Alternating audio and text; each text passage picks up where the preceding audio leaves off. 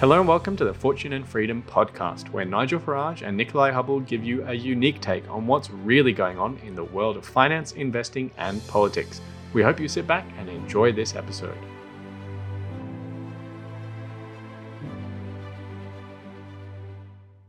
Hello and welcome to This Week in Review with Nigel Farage. Nigel, I believe you're in Chicago, which is the commodity exchange capital of the world, and you've noticed some action in commodity markets there, which you say is going to lead to some inflation concerns if it hasn't already. So why don't you just update us on what's going on in Chicago and in commodity markets? Yeah, I mean, of course, as somebody who spent twenty years as a commodity broker and trader, Chicago is like a spiritual home, because that was where the whole futures concept was invented way back in the eighteen hundreds. And I remember going to the Chicago Board of Trade and the Merc, and they were seething masses of humanity in these incredible pits. So of course, most of that's gone because we've dehumanized the world with computers, but hey, you can't stop what they call progress. But here's the point. Um, astonishing rises in commodity prices. And this is not just isolated to one sector. Okay, fine, we've got the pipeline problem on the East Coast. Um, hey, it's a bit like the nineteen seventies. People queuing to get gas for their cars and inflation coming back. I mean, it's sort of all shades of Jimmy Carter, although I personally think Jimmy Carter was a far more competent president than uh, Joe Biden is. Um, so what you've got are rises in commodities across the board. You know, lumber, corn, copper, everywhere you look, these commodity prices have been through a really, really big spike over the course of the last three months. And of course, rising commodity prices and inflation, they almost kind of feed off each other. So yesterday we had the U S inflation figures, up zero point eight percent for the month, annualized now at over four percent. Inflation is coming back, and we've been talking about this on these podcasts over the course of the last few months. So now it's not a question of whether inflation will happen, it's happening, it's there. And I think in terms of our investment strategies and how we look ahead for the next few years, uh, this is something we've really got to talk about a lot, because huge numbers of people, you know, particularly anybody under fifty, just doesn't know what it's like to live through an age of inflation. And I can remember as a youngster, you know, my grandparents, people who'd been thrifty and had saved, but tended to keep money on current account because it paid good interest rates, but seeing inflation just destroying the value of their savings. So inflation is here. And, and I also think, and, and, and you may think I'm being a bit cynical, but given the sheer level of debt that the U K government has built up, but that's nothing compared to what the Americans have done. I mean, it's astonishing what they've done. The only way out is to inflate their way out. So, so inflation is the big thing to talk about. It is very, very closely linked to commodity prices, to cost of shipping, and all of those things. And yet Biden gets up, you know, at, at, at what they call a press conference, and, and he and the Fed deny there's an inflation problem. They're talking rot. There is, it's here. And I really think it's here to stay. I think the key message there is that it's required to have some inflation and try and get government debt back under control. So it's deliberate. This is a deliberate policy from the government. So obviously we can't expect them to be honest about it. Meanwhile, though, it's the Europeans who I'm most worried about, because they might not be able to inflate away their debt given the nature of the Eurozone system. And they are the ones in the most debt. I saw a statistic that Italy may actually top its World War One level of debt to G D P, which is its all-time record, because of this coronavirus crisis. So what is your take on, on inflation in the Eurozone, and can they engineer somewhere they actually do desperately need it? That's a very good question. Look, here's the odd thing, that, you know, when we talk about Italy and Greece and some of those Mediterranean countries, um, they don't have the same inflationary pressures because their economies are just bumping along the bottom. You know, I mean, prior to the pandemic, there'd been no overall growth in Italy for twenty years. The Greek economy is down by twenty-five percent since the great financial crash just over a decade ago.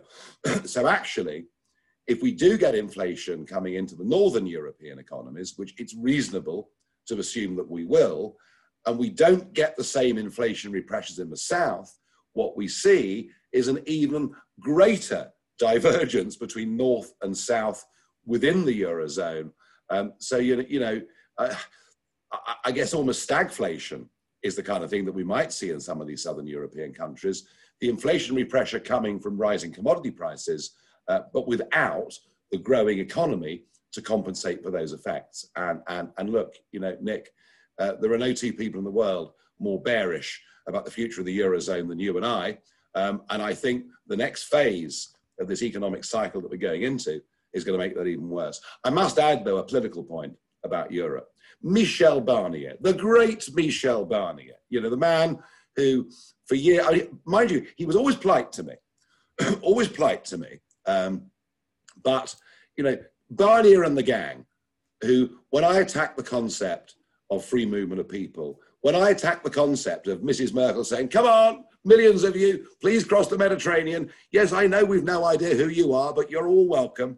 And when I attacked all of this, you know, I was, I mean, I, I was, I was, I was told um, that I was some sort of, you know, sort of reborn nineteen thirties, you know, uniformed fascist leader. I was one of the worst human beings ever seen on the planet. And now, because the French political class are so terrified of their own voters, Barnier now suggests no immigration into France for the next five years. I mean, you can't invent these people. They're all careerists, they're all dishonest, they're absolutely ghastly. They really are. I'll leave the politics to you. I can't, I can't, I can't keep the smile off my face, though. But um, I can tell you from reading the German news as, as a German that this inflation concern is a massive deal for them because they're importers and exporters. So their commodities, uh, as manufacturing, is a key input for them. So they're really worried about it and they're requesting the government does something about it. So I'd love to see what they come up with there. But let's move on to the Queen's speech. Uh, and Jacob Rees-Mogg said something that I thought would really resonate with you.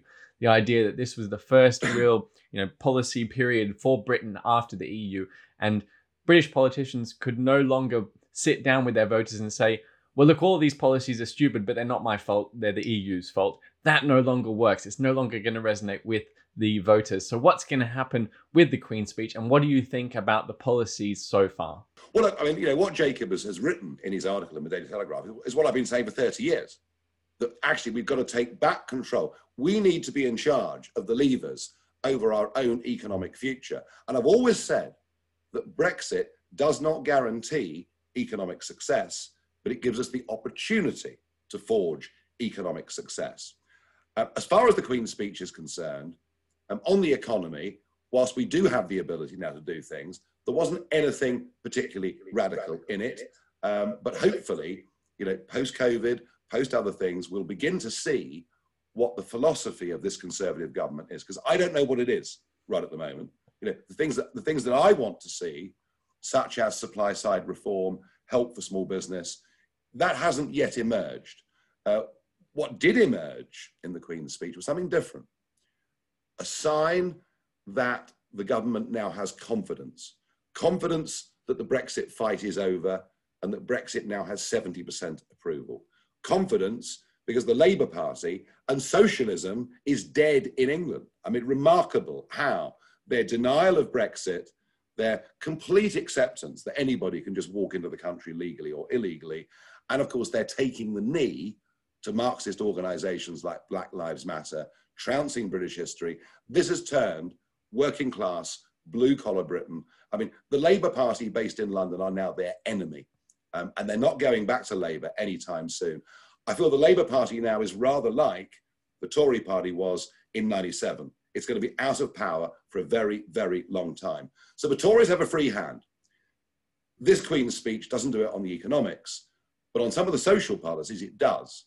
And I think the requirement to have photo I D when you go to vote is a massive step in the right direction. And most interestingly, the proposed legislation The proposed legislation that says that if a speaker gets cancelled by a university, they will have recourse to compensation is again a sign of a government that's got a bit more confidence in what it's doing. So we'll have to wait and see, you know, who the real Rishi Sunak is. We don't know at the moment. He's been Father Christmas for the last eighteen months, just doling out the billions everywhere. Um, but, but, but we are now free. We are now in charge. And as I repeat, you know, now that Brexit has a seventy percent approval rating, this Conservative government has the opportunity to be as radical as the Thatcher government was back in the eighties. We'll see whether they have the courage.